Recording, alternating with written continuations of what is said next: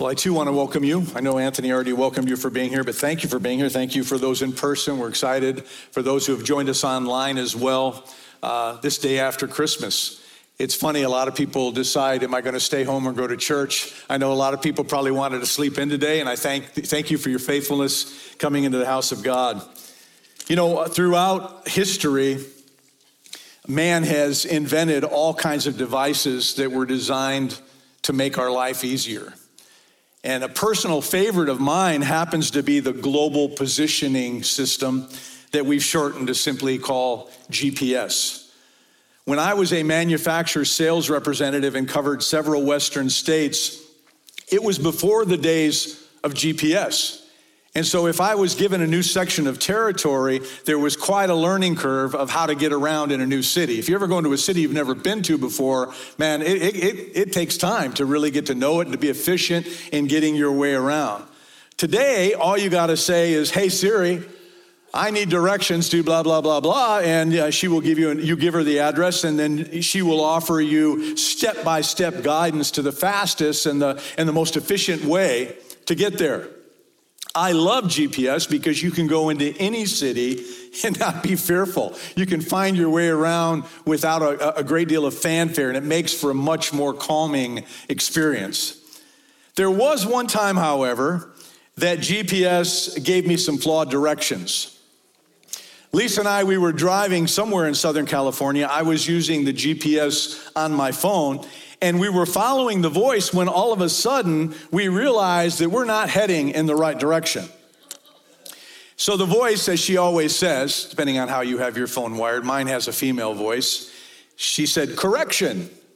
And she reroutes us. And so I'm, I'm following these directions that I'm being told. And I end up right back where I was before when we realized we were going in the wrong direction. So, thinking that maybe we misheard the directions and we took a wrong turn, I follow what the voice says again, and it's the exact same directions as before. And once again, we're going in the wrong way. Now, up to this point, I was convinced that this voice on my phone would never, ever steer me wrong. But I was wrong. Siri failed me that day. And after a third attempt, I realized that she was sending us on an endless loop. It was like we were caught in an episode of The Twilight Zone and we had to get out. So, to make a long story short, we had to do it the old fashioned way. We had to figure it out and correct our course. That experience showed me that even though GPS systems are wonderful, they have flaws. Yes, GPS always knows where you are, but the question becomes has your destination been programmed accurately? Well, when the programming is wrong, you get stuck trying to figure things out on your own. I bring this up because life in general, in many ways, is like a long road trip. And as we look ahead to the new year's coming up in just a few days, it's kind of like starting out on a new trip. And to successfully navigate through this year, this new year coming up, or really any year for that matter, we all, every one of us, needs trustworthy guidance. Let me put it this way life is full of decisions that makes our days feel like one big fork in the road experience. So we need help in knowing which way we should go. For example, when we were younger, we wanted to know where to college, where to go to college, and then we needed to determine what uh, degree we wanted to get once we got there. We wanted to know what career path to follow or what trade we should learn in order to support ourselves as adults. Later, we asked, we needed guidance on, on who we should marry. And we needed direction on how we should raise our children. And, and as we get older, we need direction in dealing with retirement, how to do it wisely, how to do it with proper preparation. We want wisdom to help us to know how to deal with life's trials and life's tribulations. Truthfully, we all need guidance in this life all the time. Plus, in this fallen world where morals are blurred, we really need help in order to determine what is right and what is wrong. I mean, with so many broad paths out there, it becomes harder and harder for us to find the one that's called the straight and narrow path. It has been said that our decisions make us. And to a large extent, that is a very true statement. A life well lived is full of good decision making, while tragic lives often are littered with ill considered judgments that we've made. High school, high school reunions are a great example of this. Because if you've ever attended one, then you probably have met peers who made wrong turns who made wrong decisions on their road of life. After attending his 25th high school reunion, a pastor wrote this I was amazed at how many vibrant, optimistic, and enthusiastic 17 and 18 year olds somehow stumbled into a world of multiple divorces, financial calamities, family estrangement, and vocational nightmares before they reached the age of 45. This all goes to show that we need an effective GPS in our life that we can count on, one that is absolutely reliable. Our scripture reference for this morning, if you want to turn there, is in Psalm chapter 1. And in my mind, it, uh, it ties in very well with this subject matter this morning. Because the best directions that you will ever receive in your lifetime will come from a, a, relationship with Jesus Christ and living a life in the way that He taught us to live. Psalm 1, 1 through 6, I'm going to be reading from the New King James Version. You can follow along on the screen behind me. The scriptures say, Blessed is the man who does not walk in the counsel of the wicked, or stand in the way of sinners, or sit in the seat of mockers but his delight is in the law of the Lord, and on his law he meditates day and night. He is like a tree planted by streams of water, which yields its fruit in season, and whose leaf does not wither. Whatever he does prospers. Not so with the wicked. They are like chaff that the wind blows away.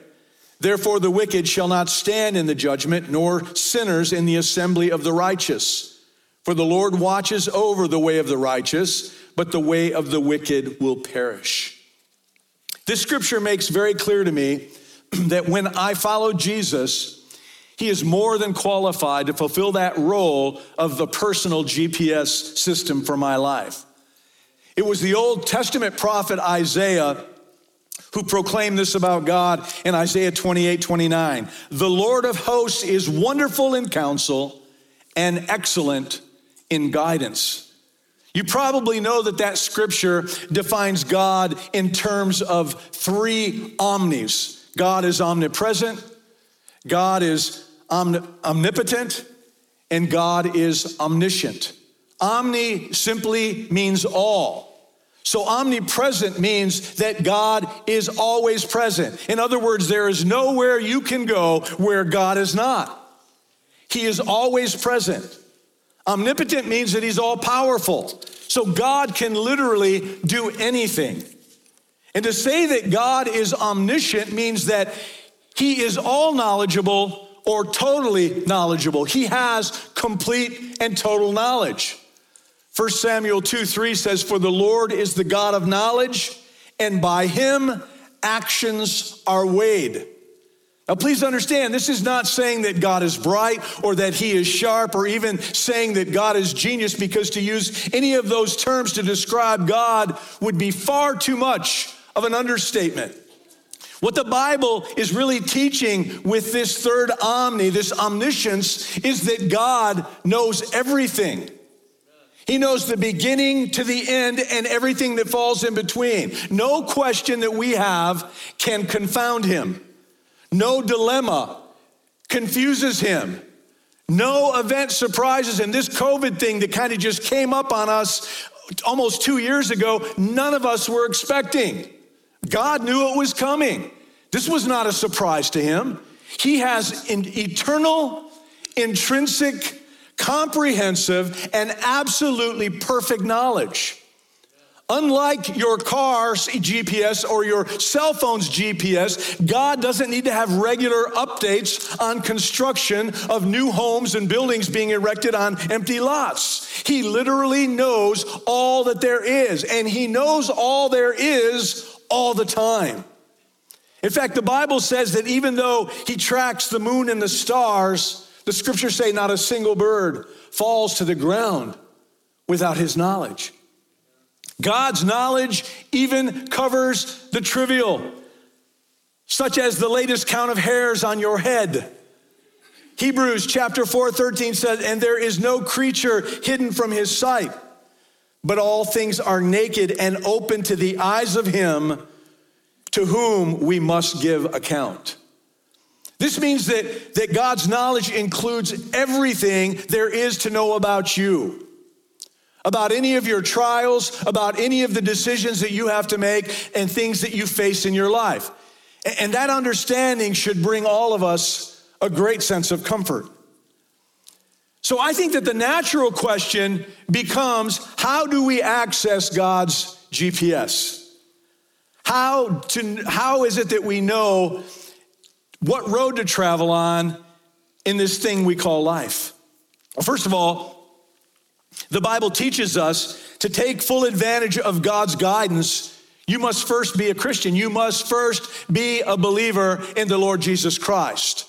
Romans 8, Romans 8 14 says, For as many as are led by the Spirit of God, these are the sons of God. When a person accepts Christ Jesus as Lord and Savior of their life, he adopts them as his child. And at the moment that that happens, his Holy Spirit comes to dwell within that person. And from that point on, he becomes their internal GPS system. You see, one of the Holy Spirit's purposes is to reveal to us the will of God.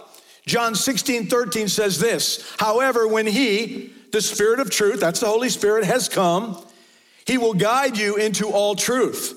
For he will not speak on his own authority, but whatever he hears, he will speak, and he will tell you things to come. And that's what the Holy Spirit does. He helps us to know what to do, what we should do. And not only that, but he empowers us to do those things that he tells us to do. He renews our mind. He literally fuels our spirit. But only Christians have the Spirit's presence within them, so only Christians have this inside help. Only Christians have Jesus inside of them, guiding them throughout their life's decisions. Remember, Jesus did not say, I will show you the way. He said, I am the way. E. Stanley Jones tells a story of a missionary who got lost in an African jungle. There was nothing around him but bushes and maybe a few little cleared spots. So in his wandering, he comes across a little hut. And he asked the resident of that hut if he could lead him out. And the native man said, Yes, I can. All right, said the missionary, show me the way. And the man said, Well, follow me. So they walked around and they hacked their way through uh, this unmarked jungle for well over an hour when the missionary started to get worried and he asked his, his leader, he said, Are you quite sure this is the way? Where is the path? And the native said, Bwana, in this place there is no path. I am the path. And here's my point Jesus is the path to the will of God. There is no other way to access the will of God than through your relationship with Jesus Christ. So, to take full uh, advantage of God's wisdom in your and my life, we need to know Jesus in a personal way. Now, if you're a Christian already, you may be wondering exactly how God speaks to us through his Holy Spirit. And my response to that is eh, that we grow, as we grow, we learn to understand and respond to that inner guidance. As we grow up spiritually, we recognize that voice, we follow that voice. The longer that we walk with Jesus and the deeper our relationship with Him becomes, the more we're able to recognize, first of all, and then understand His guidance. Think of, think of it this way the longer that two people are married, the better that they get to know each other. Until the point that they can almost get to, get to read each other's minds. In, in a sense, what the other, they, in a sense, they understand what the other person is already going to do in a particular situation. For example, I know that Lisa finds great relaxation and satisfaction from reading a good book. She loves to curl up and read a book. It's just something she enjoys doing. I know that she doesn't like too much ice in her beverage. I know that she doesn't like coffee, but she does like a hot tea with honey in it. I know she likes green peppers on her pizza. Don't order a pizza without green pepper on it. And I know she loves to find bargains. Some of the most, I'm going to tell on you, some of the most beautiful dresses that my wife owns were purchased on the Goodwill website out of Miami, Florida. Now everybody's gonna, gonna they, they got your secret now, babe. Apparently, the wealthy women in Miami Beach have so much money that they buy, they buy designer dresses they never ever wear them. The tags are still on them. And, and then to make room for more clothes that they buy, because with their enormous wealth, they have to take the clothes that they've never worn and give them to Goodwill. It is amazing the deals that this woman has found on brand new dresses that have never been worn at a fraction of what you would pay at the store. And you look wonderful in them, by the way, babe.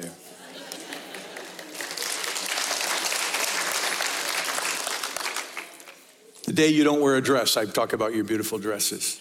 My wife's embarrassed. She, she doesn't like me talking about her. Either does my daughter, by the way. I have to give my daughter $5 when I talk about her the, from the pulpit, so. But not this one, because I didn't tell a story about you. Okay, but I owe, I owe Lisa $5 now, I think so. I could go, go I could go on and on because I, have learned all these things and a lot of other things about Lisa in the years that we were together. Years of marriage have taught me these things, and all of those of you who are married understand what I'm talking about. And she's learned a great deal about me as well. We even know the way that each other thinks. That's a picture of, of, of when you are mature enough as a Christ follower to be in tune with the Spirit of God. The longer that you walk with Him, the more you develop a sense of what it is that He wants you to do and what He does not want you to do.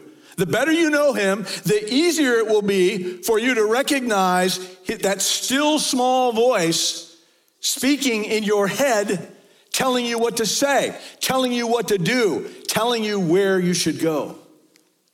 You know, as you read the Old Testament, you will see numerous times where it says, the word of the Lord came to this prophet or to that prophet.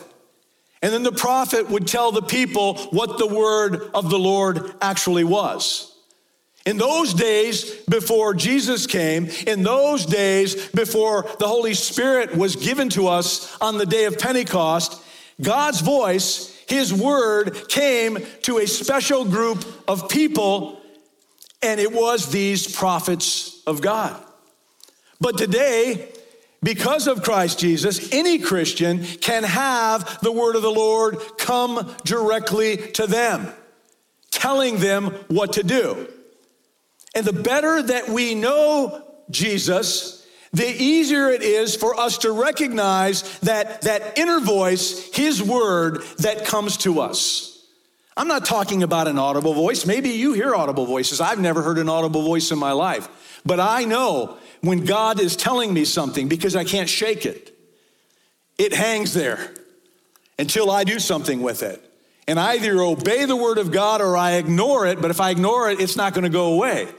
That's how he works in my life. He may work differently in your life, but the point is when you hear that voice, you first recognize it, and then it would be the best for you to follow it.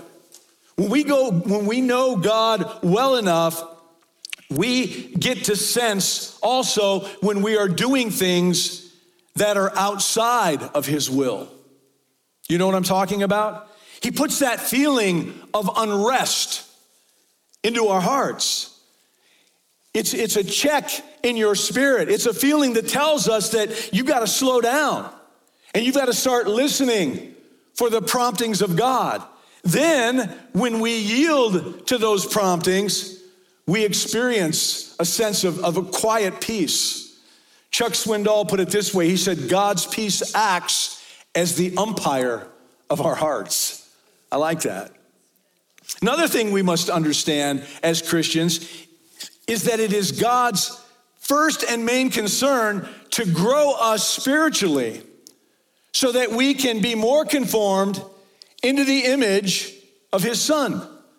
Our human tendency is to focus solely on where we should go and how we should get there and what we should do once we get there. But God's main concern is the process that He takes us through to mature us and to make us more like Jesus. So, to access God's guidance or His GPS, whatever you want to call it, first you must be a Christian. Secondly, you must admit that you need His leading in your life.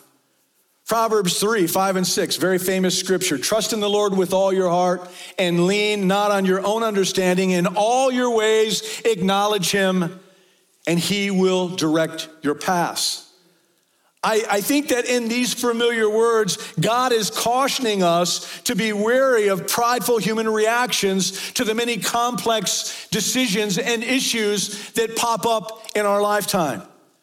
We need to humble ourselves and realize that we will greatly benefit from God's help in every decision we make. You see, we tend to go to God only after we've stubbornly gone our own direction. And we've really made a major mistake and we failed. And it should be the other way around. This almost always causes problems whenever you do that. Every once in a while, we make a right decision on our own. It happens, woo, yay me. But most of the time, it doesn't. Our human perspective, the reason is because our human perspective is limited. We don't know what's coming around the corner, just like COVID, but God does. He may say, No, put on the brakes. This is not the door that you walk through. So we need God's input in the decision making process of everyday life. We need to acknowledge this, just like the scripture says, in all our ways, not just in some of our ways. You know, sometimes we only call on God for major decisions. And yet sometimes it's those smaller decisions that have the greatest impact on our life. And so we need to breathe a prayer. We need to say, God, I don't know what to do in this situation. What would you have me do? I read an article entitled 178 Seconds to Live. And it was about 20 airline pilots who were very capable pilots uh, in clear weather, but they had never been, they had never taken instrument training. And each pilot was put into a flight simulator and they were instructed to do whatever they could to keep that plane under control while flying into thick, dark clouds and stormy weather. The title of the article came from the fact that in this flight simulator, all 20 pilots crashed and killed themselves within an average of 178 seconds. It took these seasoned flyers with skilled intuition less than three minutes to destroy themselves once they lost their visual reference points. It showed that they needed other guidance in order to fly correctly, and that is the story of you and I. You see, no matter how smart you are, no matter how smart I may think I am, or how many life experiences we have under our belt and think, well, I've been through this before, I know where I'm going. We have to be reminded that our human judgment is just simply limited at best. It's the truth, folks. And let's face it, the, the, the judgments that we have are often just plain wrong. On the surface, we can't see it, but when you dig below the surface, you realize we made a boneheaded decision. So often we ignore this inner guidance from God because we think we know better. We think we, we know, or, or, or, we decide that we prefer to go the direction that my mind tells me that I should go. This reminds me of the story I read about an old Scottish woman who went from home to home across the countryside. She sold thread and buttons and shoestrings. Obviously, this was a long time ago. When she came to an unmarked crossroad, she would throw up a stick into the air and she would go in the direction that the stick was pointing. One day, someone was watching her and she had tossed the stick up several times.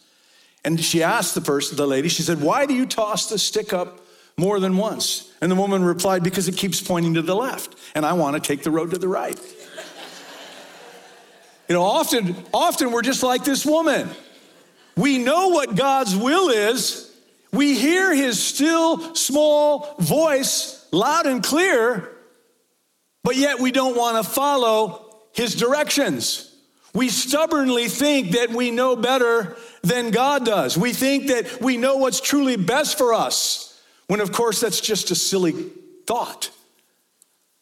I don't know about you, but I'm not omniscient. No one knows better what is best for me than God. In fact, I want to refer you back to the scripture I read earlier, Hebrews 4:13. Nothing in all creation is hidden from God's sight. Everything is uncovered and laid bare before the eyes of him to whom we must give account.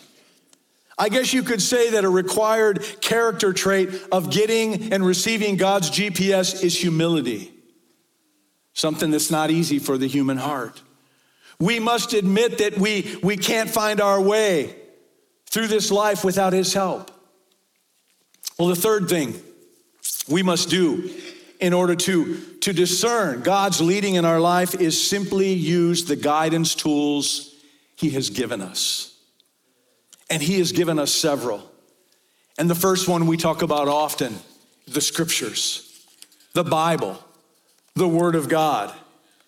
And this is referenced in our opening scripture in Psalm 1, verse 1 and 2. Blessed is the man who does not walk in the counsel of the wicked or stand in the way of sinners, or sit in the seat of mockers. But his delight is in the law of the Lord. That's the word of God. And on his law, he meditates day and night. A great example of Christians who knew the importance of this tool is found in Acts chapter 15.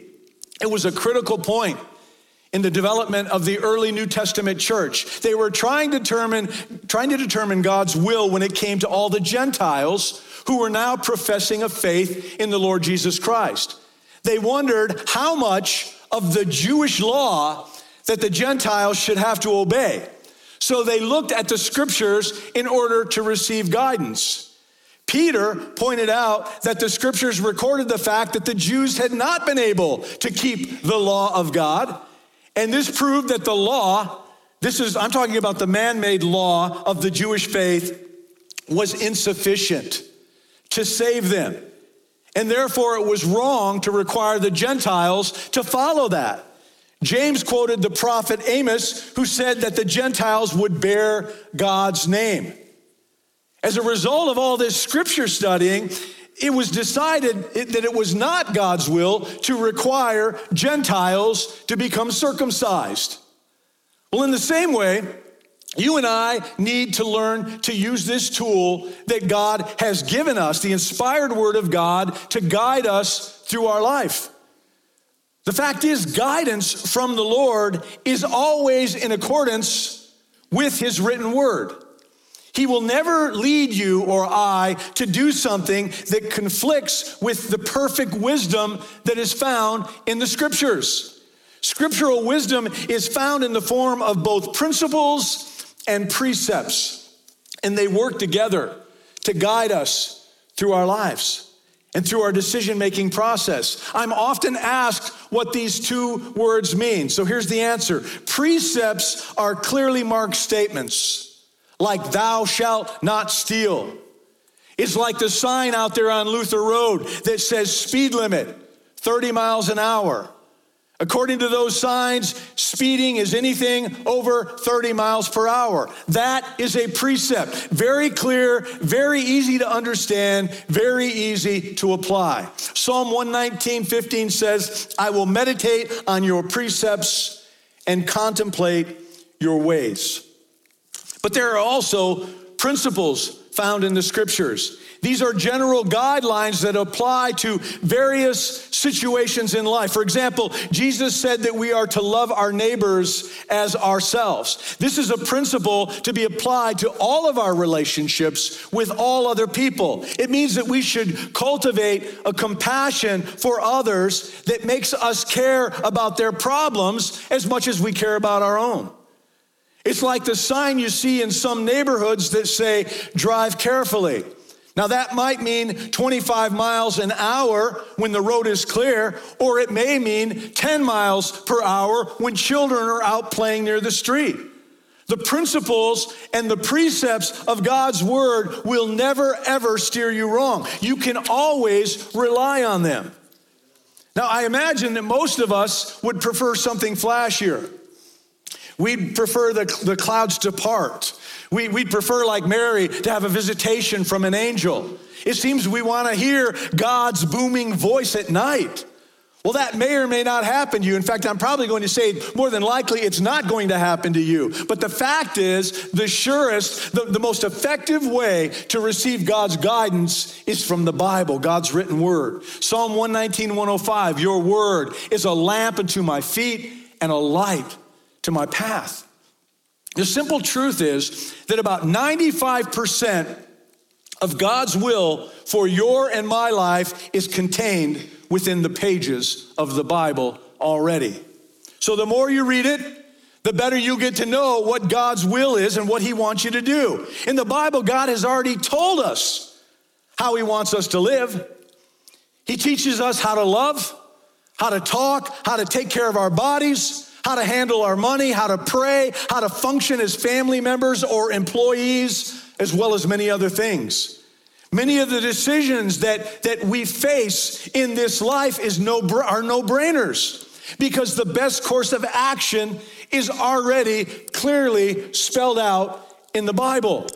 For example, if someone were to ask me, should I sell my house while the market is high and sizzling, take all those proceeds and buy lottery tickets?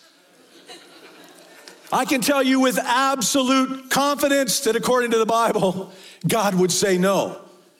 It is clearly written about not to get involved in get rich quick schemes or attempting to earn our livelihood through games of chance. And that's exactly what gambling is it's a game of chance. Some would say the stock market is a game of chance. If I was asked, should I take something that's not mine? Well, we all know the Bible clearly says no. Should I marry a non Christian? The Bible says it is not good for you to be unequally yoked with a non believer. Should, do I need, should I, should I help people who are in need?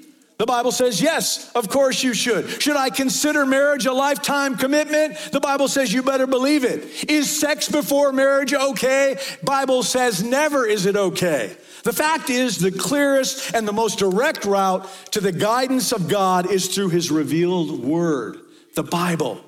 And when we ignore it, we do so at our own peril. Can I have a witness? I've been there.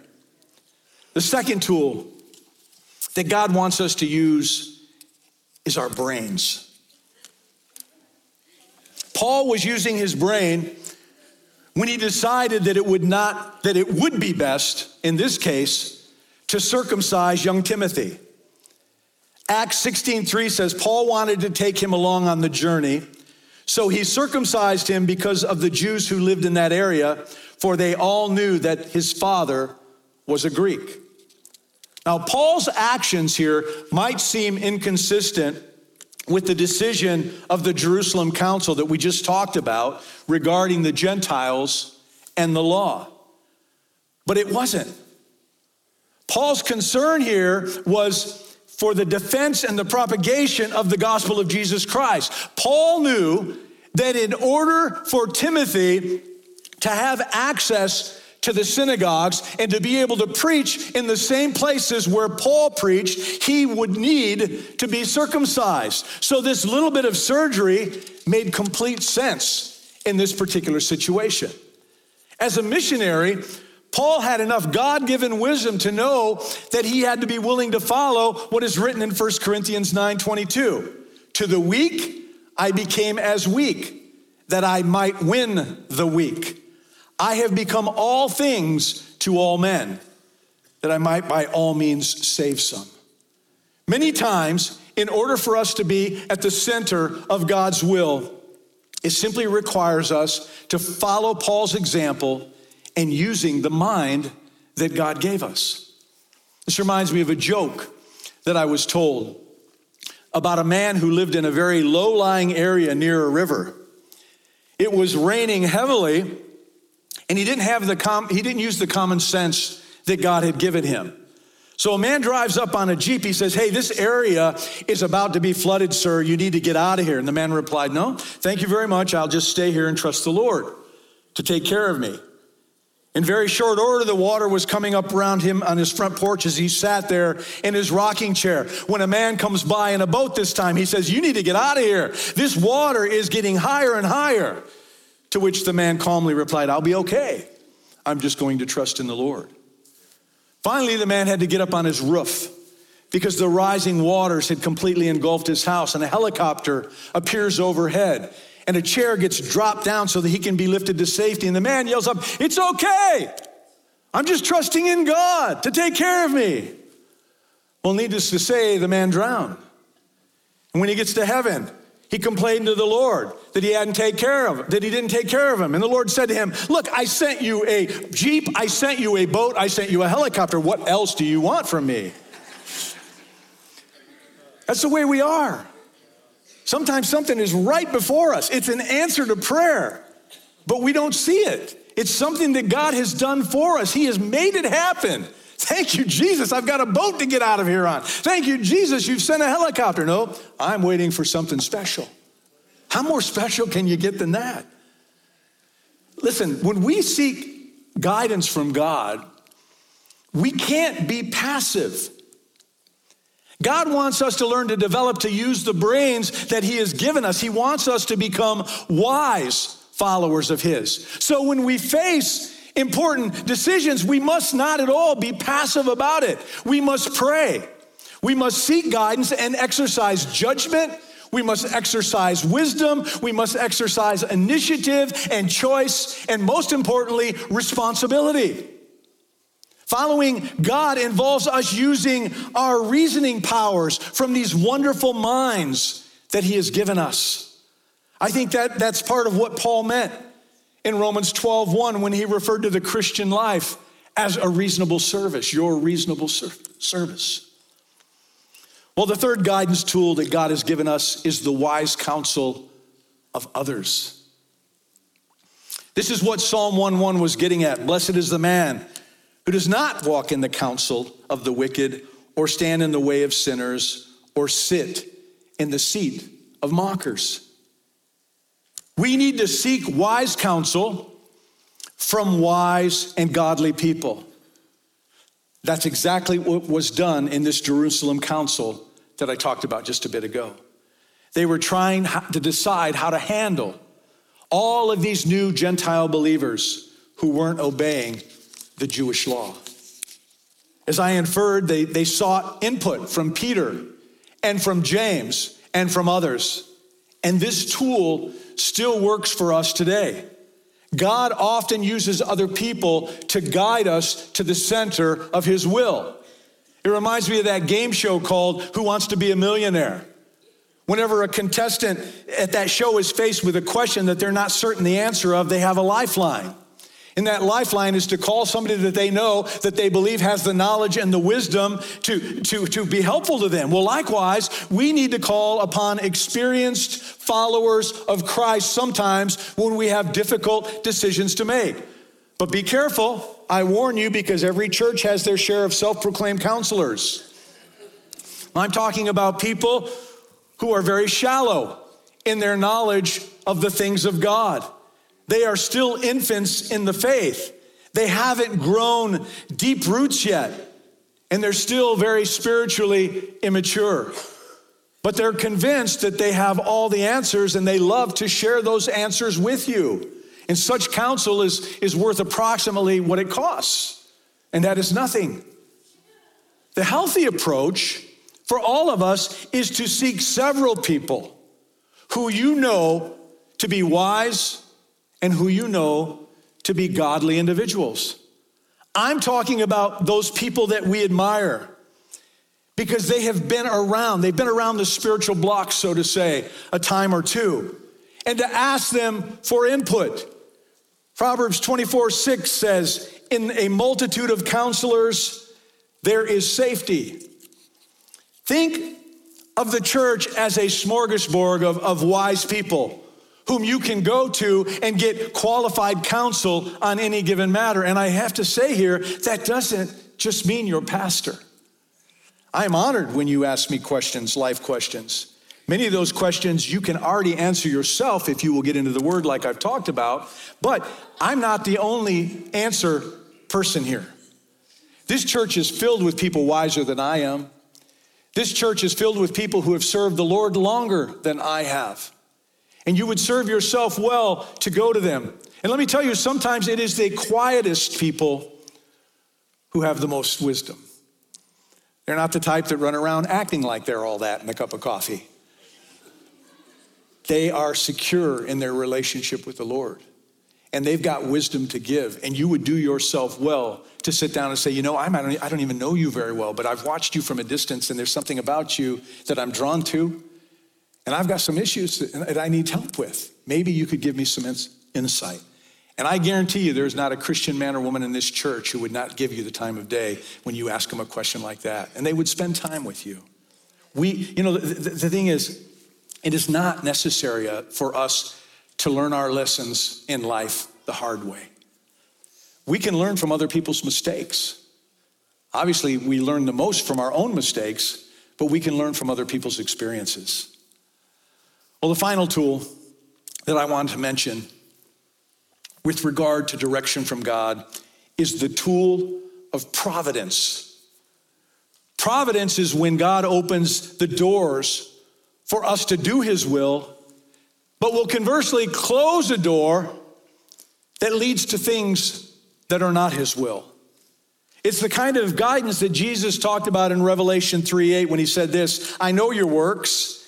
See, I have set before you an open door, and no one can shut it. For you have a little strength, have kept my word, and have not denied my name.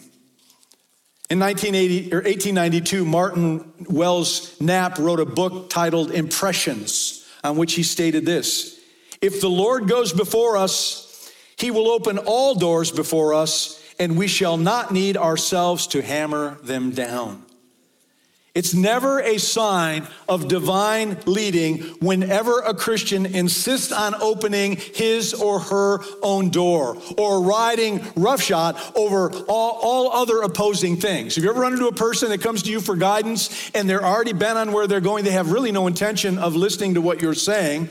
What you're speaking is going in one ear and out the other because they've already made their decision, but they're trying to look like they're doing the spiritual thing by coming and asking you the truth. Oh, how many people have come to me talking about wanting to get married to an, un, to an unsaved individual? And I just show them in the Word of God, this is what it says. And I'm not going to put a shiny bow on it and tell you that I think it's okay. Because if you think you have problems now in this dating relationship, wait till you get married. It's going to be a struggle. And when you tell somebody, my advice to you is I wouldn't marry a person that wasn't saved, then they get mad at you. You're a bad pastor.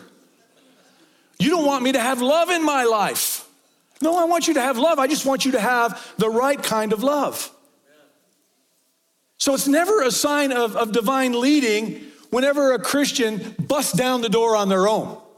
And they're not seeking God for wisdom, and they're not seeking wise counsel, and they're not getting into scriptures. Listen, if God is calling you to do something, He will open the doors in order for you to do it. And it may not come in your time or in your way or the way you think it should, but that door will open. And then you've got to be ready to walk through that door. At the same time, God guides you when He shuts a door in your face. You're just about ready to walk through and do something foolish. And boom, He closes it. And you go, whoa, maybe this isn't the right thing.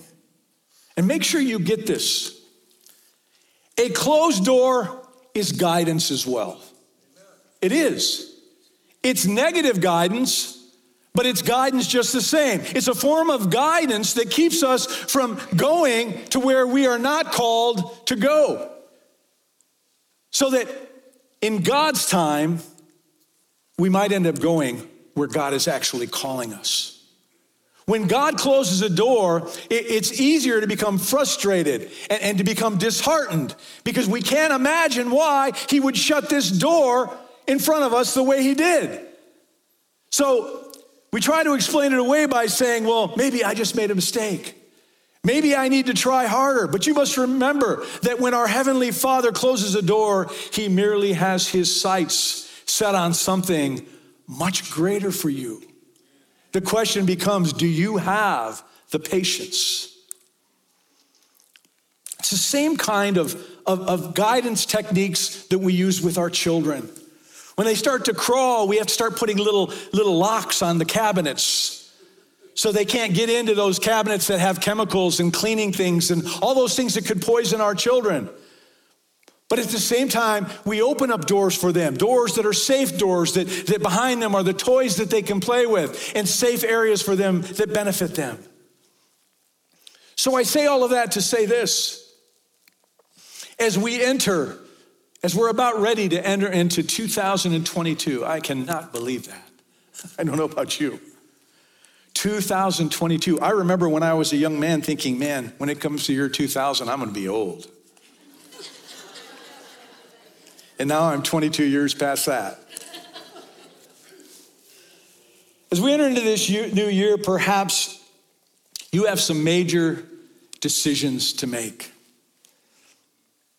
Maybe you are unsure about the direction that you should go.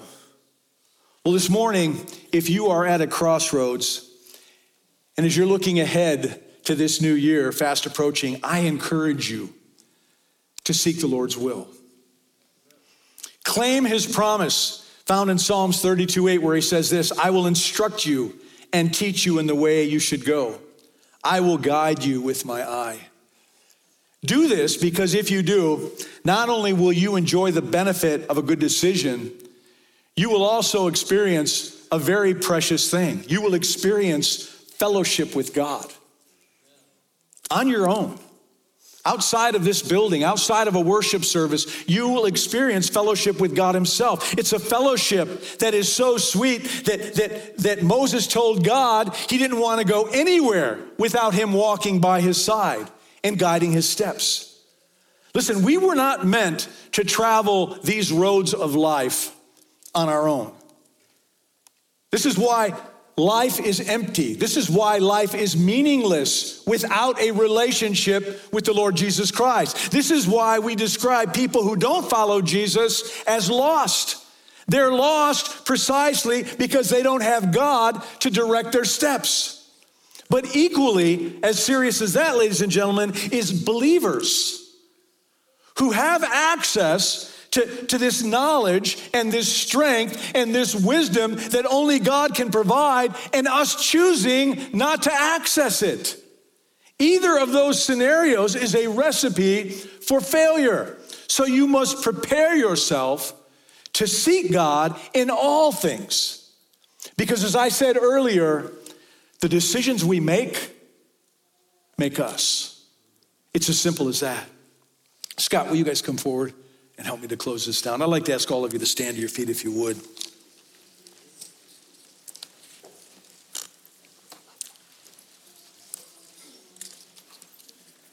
On this last Sunday of 2021, I believe it would be very appropriate for us to spend some time seeking the Lord.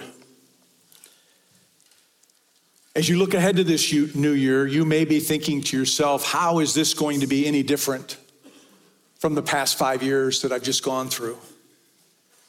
Maybe you're feeling like it's just going to be more of the same. Well, first of all, let me tell you, I understand that thinking because I've been there myself.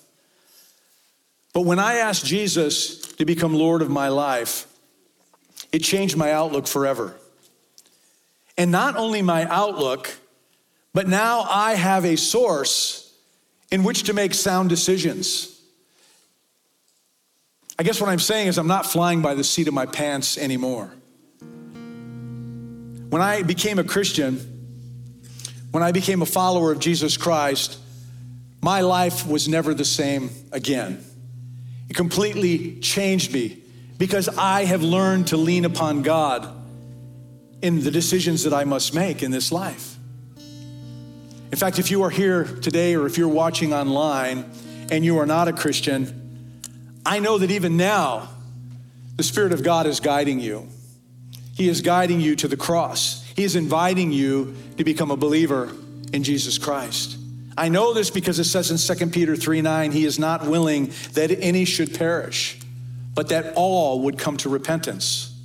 Won't you allow His leading? Won't you follow, excuse me, His leading and accept this wonderful gift of salvation that Jesus offers you today? I want to open this altar this morning for a time of seeking God and His direction. You know, maybe you're already a follower of Christ, but God has maybe shown you today that you really haven't been seeking His guidance. You kind of been on autopilot. Yeah, you serve the Lord, but you're not really having Him involved in your decisions. You just do what you want to do. Many times it turns out good, but sometimes you come up against some walls and you wonder why. It reminds me, it's like I said on Christmas Eve, it's, it's like somebody having this beautifully wrapped present with your name marked on it and you just leave it there. Christmas Eve, I said you leave it under the tree. Now I say you just leave it sitting there in your house and you never open it up. God has this gift for you. But if you won't receive it, how can He ever do His work within you? Maybe it's a matter of trust. Maybe it's an enormous amount of self sufficiency that we as Americans are the very best at. We are self sufficient. We will take care of myself and my family. Thank you very much. I don't know what it is. But God is calling you this morning. And He's calling you as you look at this new year to begin to trust Him more. Because He says this morning that He will never steer you wrong. Maybe within your own self sufficiency, you've made some real bad choices, and those decisions have cost you greatly. You're still paying for those decisions. Maybe you need to come to this altar and you need to pray for God to help you to trust Him more to be able to receive His information, His knowledge, His wisdom, His, His guidance. Or maybe as you're looking ahead to this new year, you, des- you desire to start it in God's perfect will. You want this to be a year where God leads you in all things. Well, it would be very appropriate for you to bring that desire down to this altar to the Lord and to make a commitment to Him, a commitment that you plan to seek Him in your decision making this year, and then commit to Him that you will follow the guidance that He gives you, even if it seems wrong to you at the moment. Because if it seems wrong to you, it's either not from God or you just don't want to do what God is calling you to do. Or maybe on this last Sunday of 2021, you just want to come to this altar and you want to bring thanksgiving to the Lord. You want to thank Him for getting you through another 360 some days in one piece. You have health, you have a roof over your head, you have transportation, you have food to eat. That is worth thanking God for. Whatever draws you to this altar this morning as the worship team sings, let's take some time to spend with the Lord. Myself and Anthony, I know Chris is not here today. We will pray over you, and when we're done with that, we will dismiss in prayer. If you can't come to this altar, you can sit in your chair, but please pray for those who are down here that are seeking God's face this morning.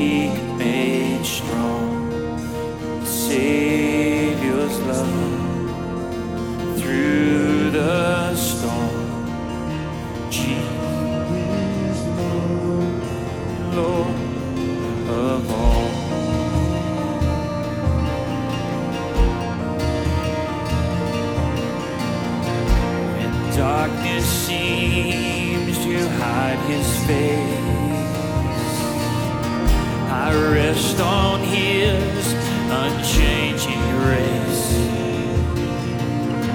In every high and stormy gale, my anchor holds within the veil. My anchor holds within the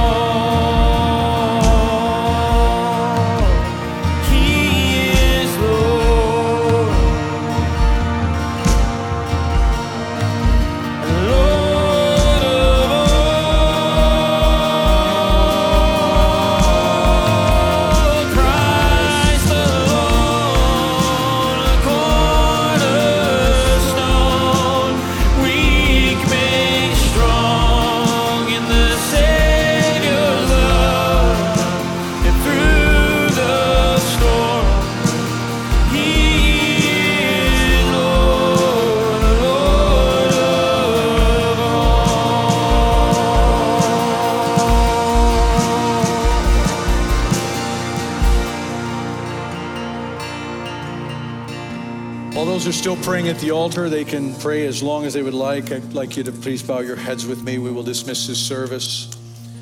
Precious Father, thank you for an incredible year. Hasn't been without its challenges, but God, you've helped us to meet every challenge that's been thrown at us. And we've come out stronger, more knowledgeable, with greater levels of faith because we have seen your hand upon our lives and upon this church in ways that are really nothing short of amazing. Your faithfulness to us, God, is amazing.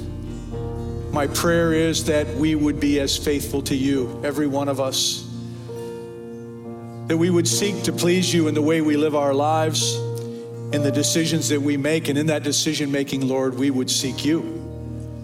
We wouldn't just do things and then ask you to bless our decisions, but we would make decisions based upon what you show and where you direct us. Father, I pray that we would have the faith that when we seek you and you give us an answer, that we would walk boldly in the direction you tell us to go. Because it's the only way to go. It's where, as that scripture says, we will be prospered in all things because we've done it your way. Father, help us to trust you in this new year like we've never trusted you before because you are faithful. There is no one we can trust more than you. So let that become part and parcel to our life, Lord. A great, immense trust in you for everything. And let us not hesitate to call upon you for your direction in our lives. Father, as we go our separate ways today, I pray that your Holy Spirit would guide and direct our steps the places we go, the things we do, the conversations that we have. Those conversations would build people up and not tear them down. I pray that we would be bright, shining lights in a very dark world. And that light is the love of Christ that shines through us, and it would be so obvious to people that they would come to us and ask us, What is different about you? And then we can open up and say, It's because Christ Jesus is in my heart. And Father, we would have the opportunity to lead them to the cross. Pray, Father, that you would open doors for each one of us to share your goodness with others, that we would boldly proclaim your goodness to others. Father, I ask until we meet again next time that you would keep us safe from sickness, from disease, any accidents that might befall us, Lord. Keep us safe from them so that we can gather together again as a church family and worship you in spirit and in truth. We thank you for this day. Thank you for your mighty presence in this place and in our lives. And we just bless your name today. As we leave, Father, let us go in love, showing this world who you are within us. And I ask these things in the precious name of Jesus. Amen. Thank you for being here.